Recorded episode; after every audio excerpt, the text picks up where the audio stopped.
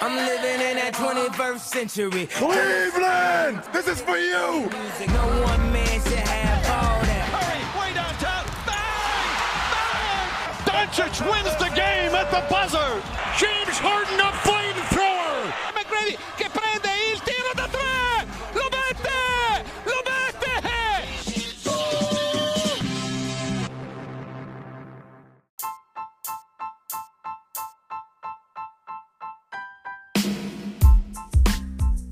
Buonasera a tutti, puntata numero 49 del podcast di basketcafe.com, nona della quarta stagione.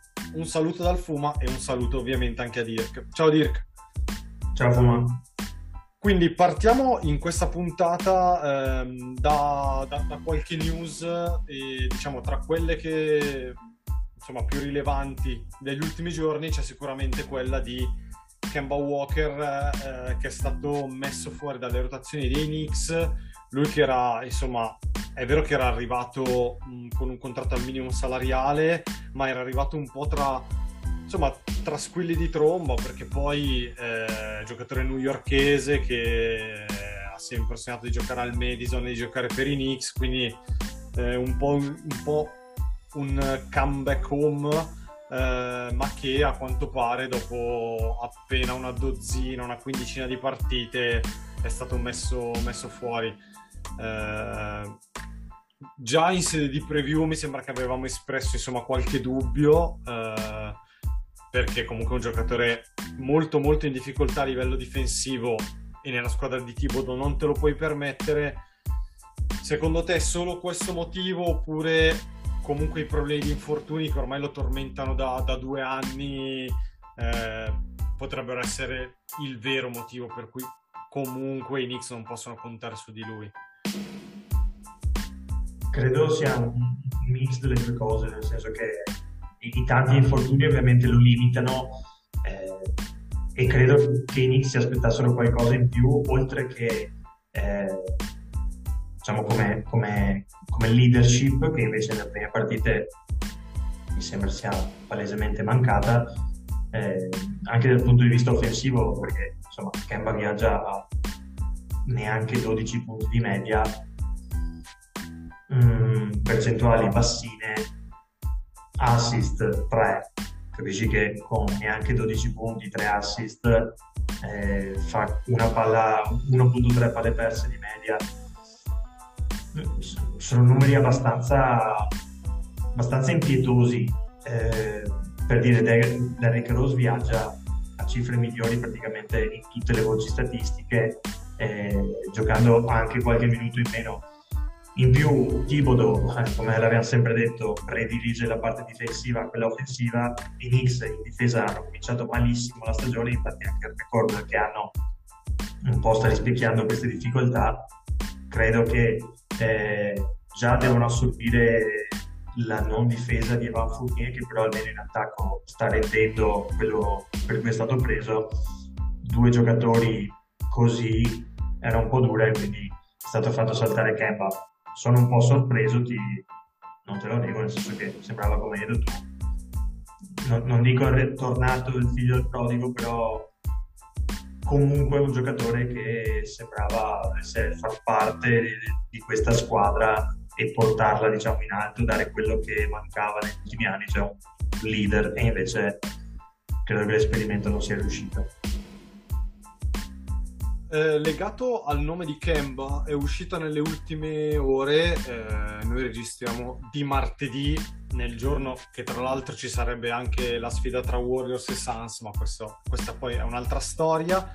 Eh, no, eh, il nome di John Wall, perché negli ultimi giorni eh, sia ESPN che ovviamente Wojnarowski, Shams Charania e compagnia bella hanno parlato eh, del fatto che Wall abbia chiesto ai Rockets di essere reintegrato nella rotazione, poi a quanto pare c'è stata una leggera apertura, ma Wall avrebbe detto però io voglio partire in quintetto e quindi le cose si sono raffreddate.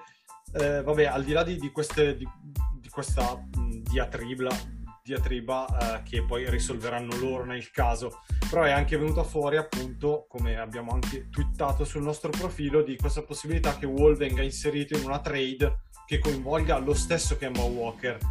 Adesso, mh, come dicevamo fuori onda, posto che eh, ovviamente ci sono dei problemi salariali perché Wall guadagna 40 milioni di dollari e Kemba è il minimo salariale, però eh, non vedo insomma perché Wall dovrebbe andare in X e insomma l'utilità di andare, di andare in X. Uh, non so come la vedi tu, ma anche inserire un giocatore come Wall non mi sembra proprio la cosa più semplice. E, e Thibodeau, secondo me, vuole insomma a riasciugare le rotazioni e puntare su qualcuno di cui si fida, tant'è che adesso sta giocando Alec Burks addirittura da point guard insieme a Quickly. Mm, sì, allora, Kemba viaggia, che Kemba 8 milioni e 7 quest'anno, 9 milioni e 1 il prossimo perché aveva firmato non proprio il minimo salariale, ma a, a, a, po- a, poco di più, insomma 8 milioni in NBA al momento sono ma, ma non, non, il minimo salariale, ma qualcosa, qualcosa sopra. Comunque stiamo parlando di uh, 17-18 milioni mal contati in due anni. Eh, Wall però ne prende praticamente quasi 40 l'anno, quindi vuol dire che per due anni sono 80, quindi comunque come hai detto tu, per far quadrare una trade bisogna, bisogna far intervenire almeno qualche altro giocatore, ma soprattutto qualche altra squadra che possa, che possa far funzionare il tutto. Su, sul motivo per cui beh, Houston potrebbe, potrebbe farla e potrebbe essere d'accordo perché tanto poi nel caso taglia, taglia Walker e ha un buyout abbastanza basso rispetto a quello di Wall. Per Wall a New York mh, mm, non la vedo molto sensata per New York nel senso che come tu fa inserirlo non è facile anche perché è un tipo di giocatore che mi sembra che giochi a, a un ritmo doppio rispetto a quello che giocano i Knicks e difensivamente comunque non è il giocatore che, che, che vuole Tibodo dal suo punto di vista invece pur di giocare potrebbe anche dire di provare ad andare lì tanto dovrebbe andare a, a fare praticamente il titolare con, Derrick Rose come riserva. Quindi dal suo punto di vista piuttosto che stare seduto i Knicks possono essere una buona piazza.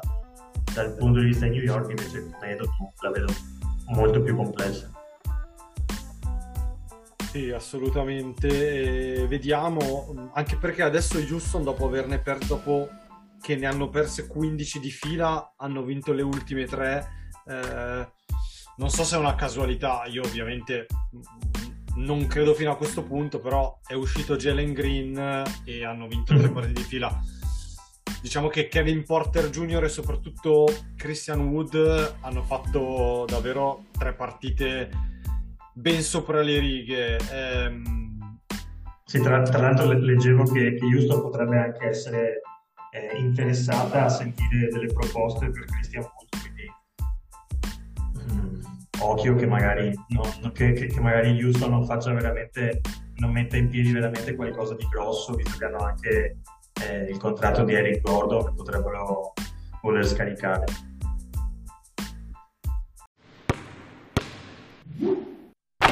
Passiamo alle tre squadre che volevamo insomma analizzare un pochino in maniera un pochino più approfondita. Eh, io, visto che abbiamo, abbiamo, iniziato con Kemba Walker eh, e con i Knicks, eh, restiamo a est perché insomma meritano, meritano qualche, qualche parola sicuramente i Cleveland Cavaliers perché per una volta non ne parliamo insomma in modo negativo ma ne parliamo in modo positivo perché innanzitutto hanno un record sopra il 50% 11 vinte e 10 perse. È vero che sono 4-6 nelle ultime 10 ma di quelle 6 sconfitte subite 5 casualmente ma anche no sono arrivate perché Evan Mobley era fuori per infortunio. Evan Mobley era di Evan Mobley ne abbiamo parlato nella puntata sui rookie che potete recuperare eh, insomma insieme a tutte le altre del, del, podcast. Quello che ti chiedo subito su Cleveland è ovviamente la tua impressione e buttandoli giusto un dato io credo che la, essere la quarta difesa dell'NBA per rating dica molto e sono anche quinti per canestri eh, canestri assistiti per percentuale di assist oltre il 62%. Io credo che questi due numeri fotografano anche una buona salute di Cleveland, una squadra che si passa un pochino di più il pallone, ma che soprattutto ha cambiato nella propria metà campo eh, i destini, almeno per questo inizio di stagione. Se ti ricordi già l'anno scorso tu mi sbeffeggiavi, ma io ti dicevo che eh, Cleveland non era così così così male come invece erano molte altre squadre che avevo visto.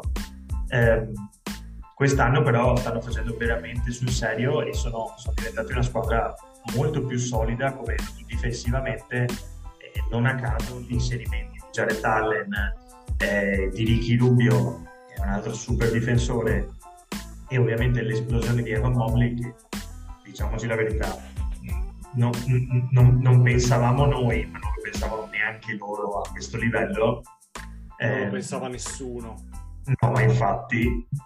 Tra l'altro, con questi tre giocatori, secondo me, e anche, mettiamoci anche Isaac Okoro, che è un altro gran, probabilmente grandissimo difensore, anche se è stato un po' fuori per l'infortunio, con questi giocatori riescono addirittura a coprire un pochino le, le, lacune che hanno i vari Garland, i vari Sexton, i vari Markkanen, i, i vari Love, quindi nonostante questo stanno riuscendo a tenere botta difensivamente e poi chiaramente se difensivamente eh, riesci a, a, tenere i giocatori che hanno punti nelle mani come Garland, Sexton, eh, come Markanen, così poi dopo ti vengono molto utili perché diventano un'arma eh, in più in attacco. Quindi eh, sono un buon mix come però ti dicevo a inizio stagione, secondo me sono fin troppi, nel senso che eh, anche vedendo i, i numeri hanno praticamente 12 giocatori che giocano 10 minuti, più di 10 minuti di media. Vero che hanno avuto tantissimi infortunati, tantissimi giocatori che hanno giocato tante partite, eh, tanti minuti, poi zero in altre gli infortunati. Però forse sono, sono veramente troppi e quindi dovranno fare delle scelte secondo me. Mm, chiudo, probabilmente il Bickerstaff, lo dicevamo anche fuori onda, è meno peggio di, di come può di, di, come veniva descritto perché mi sembra che Cleveland abbia, abbia almeno un'identità eh, più difensiva che offensiva ma sappiamo che avere un'identità difensiva molto spesso ti porta anche avanti. Basta guardare i Knicks l'anno scorso che avevano un attacco raccapricciante ma con la difesa sono riusciti ad arrivare praticamente ai playoff sì, eh, assolutamente. Eh, ovvi- ovviamente, mh, a parte che Jared Allen sta facendo una stagione clamorosa e sta giustificando comunque l'investimento fatto in estate. Eh, lo avevamo detto anche noi che insomma quei 100 milioni, se non ricordo male, in 4 anni che gli hanno dato o in 5 anni, adesso eh, poi magari andiamo a recuperarlo, però eh, sembravano eccessivi. In realtà sta facendo una stagione eh, clamorosa Jarrett Allen perché viaggia praticamente a, in doppia doppia di media 16 e 11 ci aggiunge due assist ci aggiunge una stoppata sta tirando col 70% dal campo. Eh, quindi mi sembra che sia un giocatore che davvero uh, che poi tra l'altro è proprio il prototipo del lungo moderno che, che che va in NBA, insomma il rim runner perfetto, braccio lunghissimo, può cambiare contro chiunque, eh, è una presenza sotto entrambi i ferri e secondo me si accoppia benissimo con Mobley perché Mobley ha questa capacità invece di essere lungo uguale ma di giocare anche un po' più perimetrale. E, e quindi si accoppiano in maniera perfetta però entrambi hanno delle leve e un atletismo molto molto importante, quindi è difficile giocarci contro.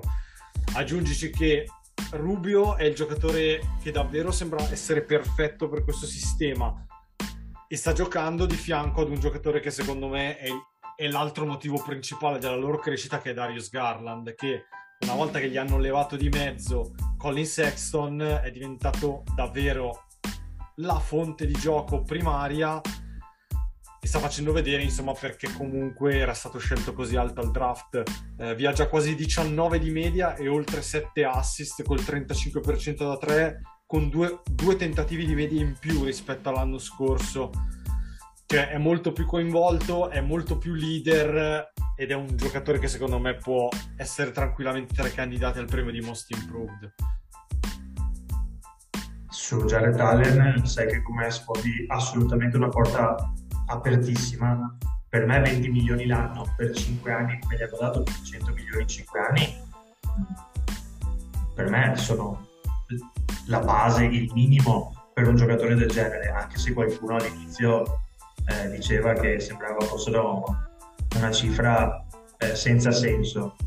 Per me 20 milioni per un giocatore del genere ormai in NBA è necessario, è necessario darli e visto quanto giovane è e visto i miglioramenti che ha già fatto vedere, tra due o tre anni rischiamo di dire solo 20 milioni l'anno.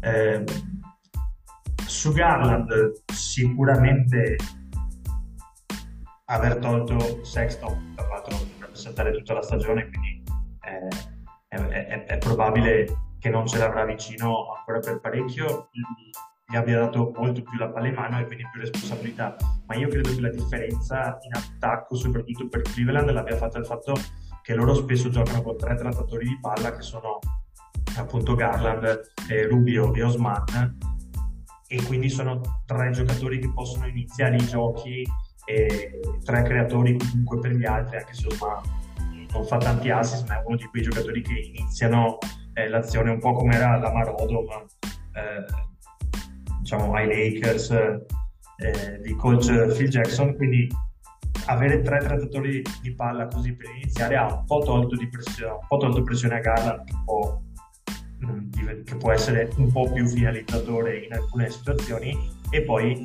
eh, comunque giocarsi i, suoi possessi. Quindi sicuramente eh, quella è la chiave per, la, per l'attacco di Cleveland. Eh, così secca, secondo te Cleveland è vero che sono passate appena 21 partite, ma almeno al play-in ci può arrivare? È difficile, sai. Eh, L'Est è una bestia abbastanza, abbastanza complessa perché se pensi adesso loro sono noni con 11-10 di record, ma praticamente fuori dal play ci sarebbero i Boston Celtics che hanno lo stesso record.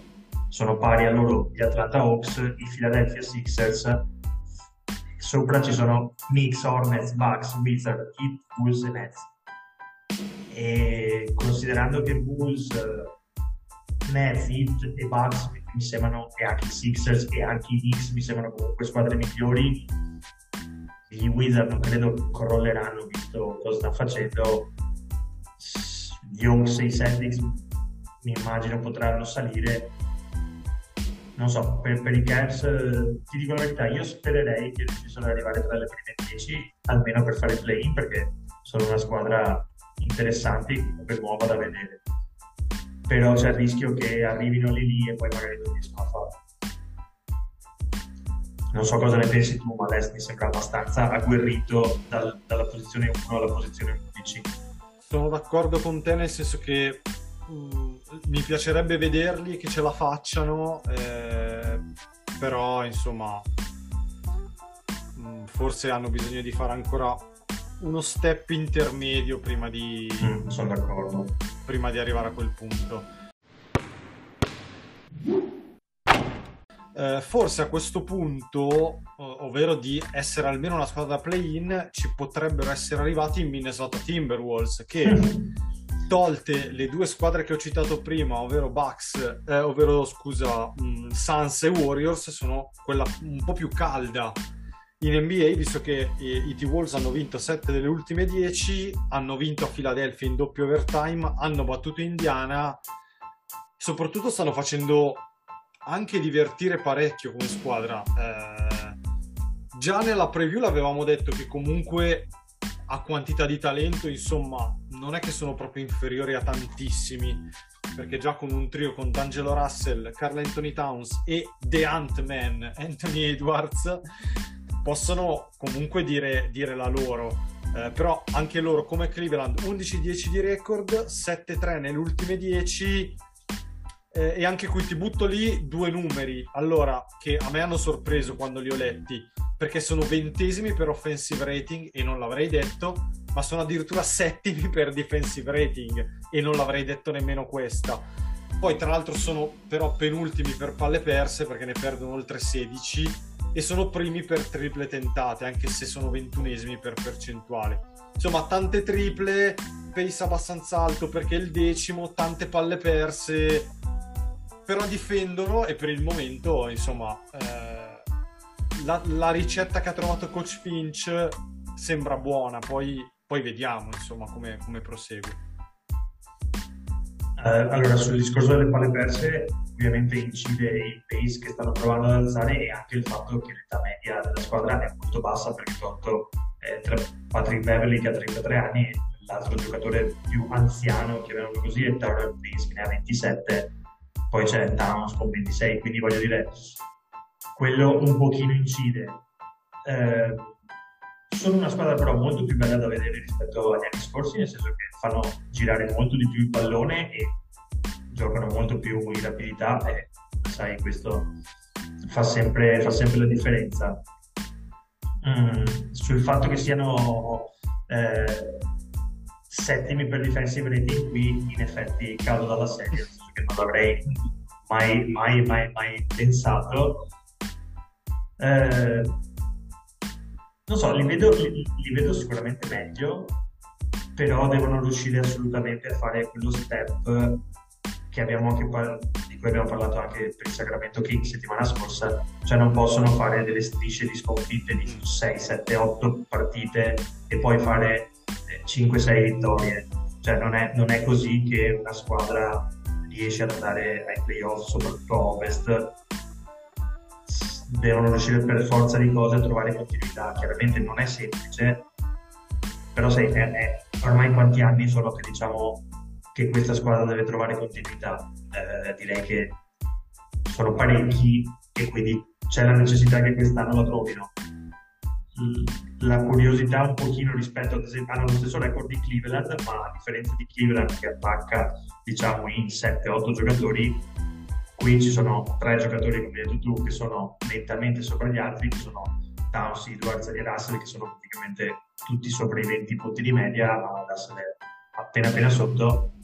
E poi il quarto miglior marcatore è, è Malik Beasley, che, che è a 10. Quindi qui l'attacco è molto più incentrato su loro tre. Non vorrei che questo poi alla lunga andasse un po' a pesare, perché se uno dei tre comincia ad avere problemi... Eh, tutta la squadra poi ne risente. Guarda, tra l'altro eh, questi tre in un quintetto con Beverly e Jared Vanderbilt eh, in 92 minuti assieme hanno un, un, net rating di più 48 che è una roba davvero elevata però e però, e, però bisogna, e però, qui forse bisogna dare un po' di merito a Beverly e Vanderbilt che, che, che, li tengono un po' in piedi in difesa, visto che sono due difensori mostruosi. Assolutamente sì, e soprattutto su Beverly, che pur essendo un giocatore che io non apprezzo, odioso, non odioso. apprezzo, ho già, ho già, detto più volte quanto provo ribrezzo uh. per questo giocatore, però ero molto convinto e lo sono ancora che sia un giocatore che può cambiare la cultura difensiva di una squadra. E secondo me è stato un innesto ben più che azzeccato per, per questa squadra. Posto che poi guardando ehm, il differenziale tra quando sono in campo e quando non sono in campo i giocatori che fanno più la differenza sono D'Angelo Russell e Anthony Edwards mentre ad esempio Beasley è meno 6 di net rating quando è in campo e la squadra è addirittura più 11 quando lui è in panchina. Peccato perché Beasley è un giocatore che secondo me comunque ha talento, è vero che è, un, è una discreta testa di cazzo che ha anche sfiorato il carcere oppure c'è addirittura andato, adesso non mi ricordo. Che c'è proprio andato. Ecco. Però secondo me comunque è un giocatore che può essere utile Minnesota gli ha anche dato un discreto contratto, eh, sì. però qui mi sembra che eh, sia destinato ad essere scambiato perché di spazio e di tiri per lui non ce ne sono in, questo core, perché mi sembra che il core su cui puntare l'abbiano identificato ed è quello con D'Angelo, Edwards e Kat. Sì, direi che, che, che spazio per Beasley non ce n'è e tra l'altro eh, secondo me le sue cifre sono molto più basse rispetto a quello che ci si poteva aspettare proprio perché il tipo di gioco è un gioco che, che, che non lo privilegia e spesso è relegato in un angolo ad aspettare la palla che gli arriva quando invece mi sembra un giocatore che comunque ha bisogno eh, di pallone per attaccare e, e, in questa squadra non mi sembra ci sia, ci sia né la necessità né la possibilità quindi sicuramente è un giocatore di quelli che potrebbe non finire la stagione con la maglia di Nilsson. Anche perché oltre a quest'anno da 15 milioni ha anche un altro anno da 15 milioni e una team option, quindi sì, di fatto ha un altro sì. anno di contratto. Potrebbe esatto. neanche non è, non è, un brutto contratto. Assolutamente no. Assolutamente no. E potrebbe anche far comodo a qualche squadra, secondo me, perché sì. comunque magari adesso ce lo si dimentica un po', però è un realizzatore di quelli... Insomma, non è che ce ne sono proprio così tanti in grado di produrre, no, poi è anche un giocatore fisico. Tra l'altro ha 20, esatto, tra l'altro ha, ha 25 anni, quindi insomma... E l'anno scorso, scusa, due anni fa, quando è stato scambiato a Minnesota, viaggiava a 20 di media, l'anno scorso a 19.6, quindi è un giocatore che si può tirare e può attaccare, che fa, che fa tanto canestro quindi sicuramente qualche squadra può essere interessante.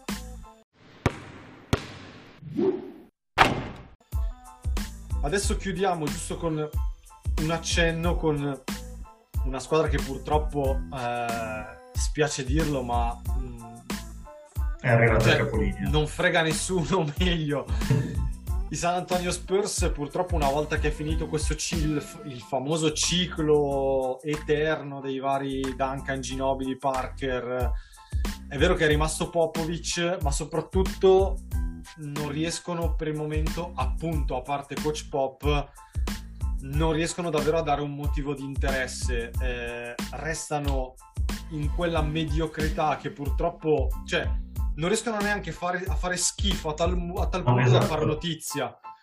Hanno un record di 6-13, tra l'altro hanno vinto solo una partita con 10 sconfitte contro squadre della Western Conference. Sono ultimi per triple tentate. Eh, sono i soliti Spurs, però un po' mi dispiace e insomma ho insistito affinché ne parlassimo perché c'è un giocatore come DeJounte Murray che anche qui non si caga nessuno, però viaggia a 19 punti, oltre 8 rimbalzi, il primo tra le guardie, oltre 8 assist, settimo, due recuperi, quinto nella Lega. Ovviamente tutte le cifre sono massimo in carriera, ha già segnato tre, ha già fatto registrare tre triple doppie. Secondo me è un giocatore comunque che potrebbe anche essere addirittura da All-Star Game, mi spingo così tanto, però giocando a San Antonio davvero è totalmente fuori dai radar. Per certi versi è un peccato. Mm, guarda, il vero problema degli Spurs secondo me l'hai inquadrato tu, cioè non fanno abbastanza schifo da essere diciamo ultimi e da poter pescare al draft in posizione veramente alta. Quindi negli ultimi draft hanno, hanno scelto secondo me buoni giocatori, però ovviamente nessuno che è in grado di cambiare eh, una squadra perché comunque Kelton Johnson rimane un giocatore secondo me davvero davvero interessante a cui ovviamente va dato un po' di tempo. Eh, Vassell rimane una guardia interessante ma di certo non un giocatore che ti può cambiare la franchigia. Lonnie Walker è un po' quel giocatore che dalla panchina potrebbe venire utile, però man- manca il giocatore che, che, cambia tutto e non può essere soltanto De Jonte Murray considerato che De Jonte ha anche dovuto saltare una stagione intera per, la rottura del crociato quindi se avesse un anno in meno diciamo eh, di NBA sulle gambe a cif- viaggia a cifre nettamente da, da All-Star Game su questo sono, sono ass- completamente d'accordo con te perché insomma 19, 8 e 8 sono cifre che, che cifre simili a quelle che, che fa so, Doncic, che fa Doncic segna un po' di più, però siamo lì. Sì, è un altro potenziale most improved. Eh, esatto, esatto, su, su, quello sicuramente. E chiaramente gioca in una squadra che è un po' in quel limbo e quindi viene considerata poco e quindi lui non verrà neanche considerato per, eh, per lo Star Game, su questo te lo posso dare già per certo, visto anche il record di squadra. Però sì, come hai detto tu, il problema vero secondo me è proprio questo, cioè so, sono troppo buoni per far completamente schifo, ma non abbastanza per ovviamente poter puntare a, a qualcosa. Lui rimane un giocatore che sinceramente mi era piaciuto già dall'inizio quando era Sì. arrivato in NBA Vero. eh, e, continua, e continua a piacermi tanto uno di quei playmaker eh, moderni che, che è proprio anche bello da vedere giocare e che sa fare un sacco di cose un po' anche alla Gius Alexander per, per dire un giocatore un po' simile Sì. Ma guarda, eh, giusto per una cosa, cioè tu secondo me hai detto la parola chiave ripetuta più volte, ovvero buono, cioè loro hanno, stanno accumulando una valanga di buoni giocatori, Esatto. però non ce n'è uno che davvero, adesso non ti dico che possa essere il Team Duncan della situazione, però quel giocatore che davvero ti può far fare quel salto a livello di franchigia, perché poi loro sono una franchigia che sono un mercato piccolissimo, se non sono il più piccolo mercato poco ci manca. Non prendono mai free agent, non riescono mai a prendere qualcuno via trade, hanno sempre costruito tutte le loro fortune sul draft. Eh, il problema è che hanno pescato buoni giocatori, però per il momento eh, hanno sbagliato Samanic. Non so come sia questo Joshua Primo su cui hanno deciso di scommettere tanto, però ha 18 anni e per il momento è più in G League che non con loro, perché davvero siamo all'ABC se non ancora più indietro. Quindi non so, eh, io davvero spe- mi piacerebbe che loro prendessero Ben Simmons e l'avevo già detto e lo ripeto, no, ovviamente non succederà, però, eh, però avrebbero bisogno davvero di qualcuno che possa essere la stella. Gli auguro di trovarlo via draft a questo punto, però con- davvero con questo, con questo core non solo non vanno da nessuna parte, però rischiano anche di sprecare gli anni buoni di quelli che abbiamo appena citato, Murray, Keldon Johnson, ma anche lo stesso Pöltl per dire Vassell, Derrick White, anche Lonnie Walker, forse dovrebbero mandarne provare a scambiarne uno o due di questi e vedere se riescono se riescono magari a mescolare un po' le carte, però ho davvero Però chi, fiducia. chi- chi ti viene in cambio di questi giocatori? Cioè se tu cedi anche, non so, fai, fai terzetto con Derrick White, Lonnie Walker e anche Nicky Keldon Johnson e decidi di che cosa hai in cambio.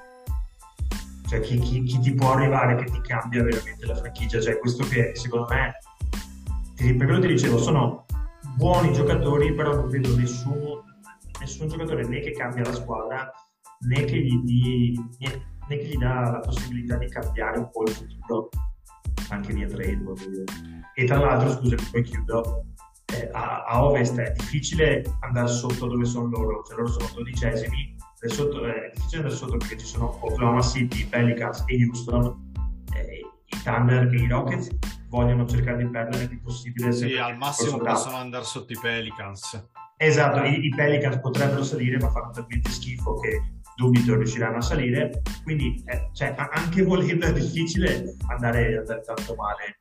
Considerato che poi dall'altra parte ci sono Orlando e Detroit che sono imbattibili per far schifo. Quindi, cioè, San Antonio, anche impegnandosi, probabilmente rischia sempre di arrivare eh, diciamo, nella posizione per avere la settima o ottava scelta al draft, che è diciamo, la posizione quella un po' più fregatura. Sì, vero.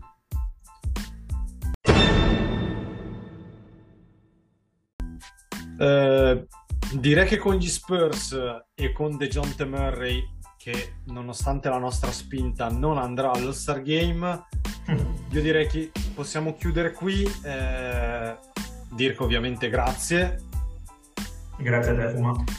e ci ritroviamo settimana prossima per quella che sarà la puntata 50 per noi, quindi insomma un piccolo traguardo che diciamo proveremo a impreziosire con, eh, insomma, con qualcosa in più per la puntata, però ovviamente no spoiler. Un saluto anche da parte mia e quindi ci sentiamo settimana prossima. Ciao a tutti!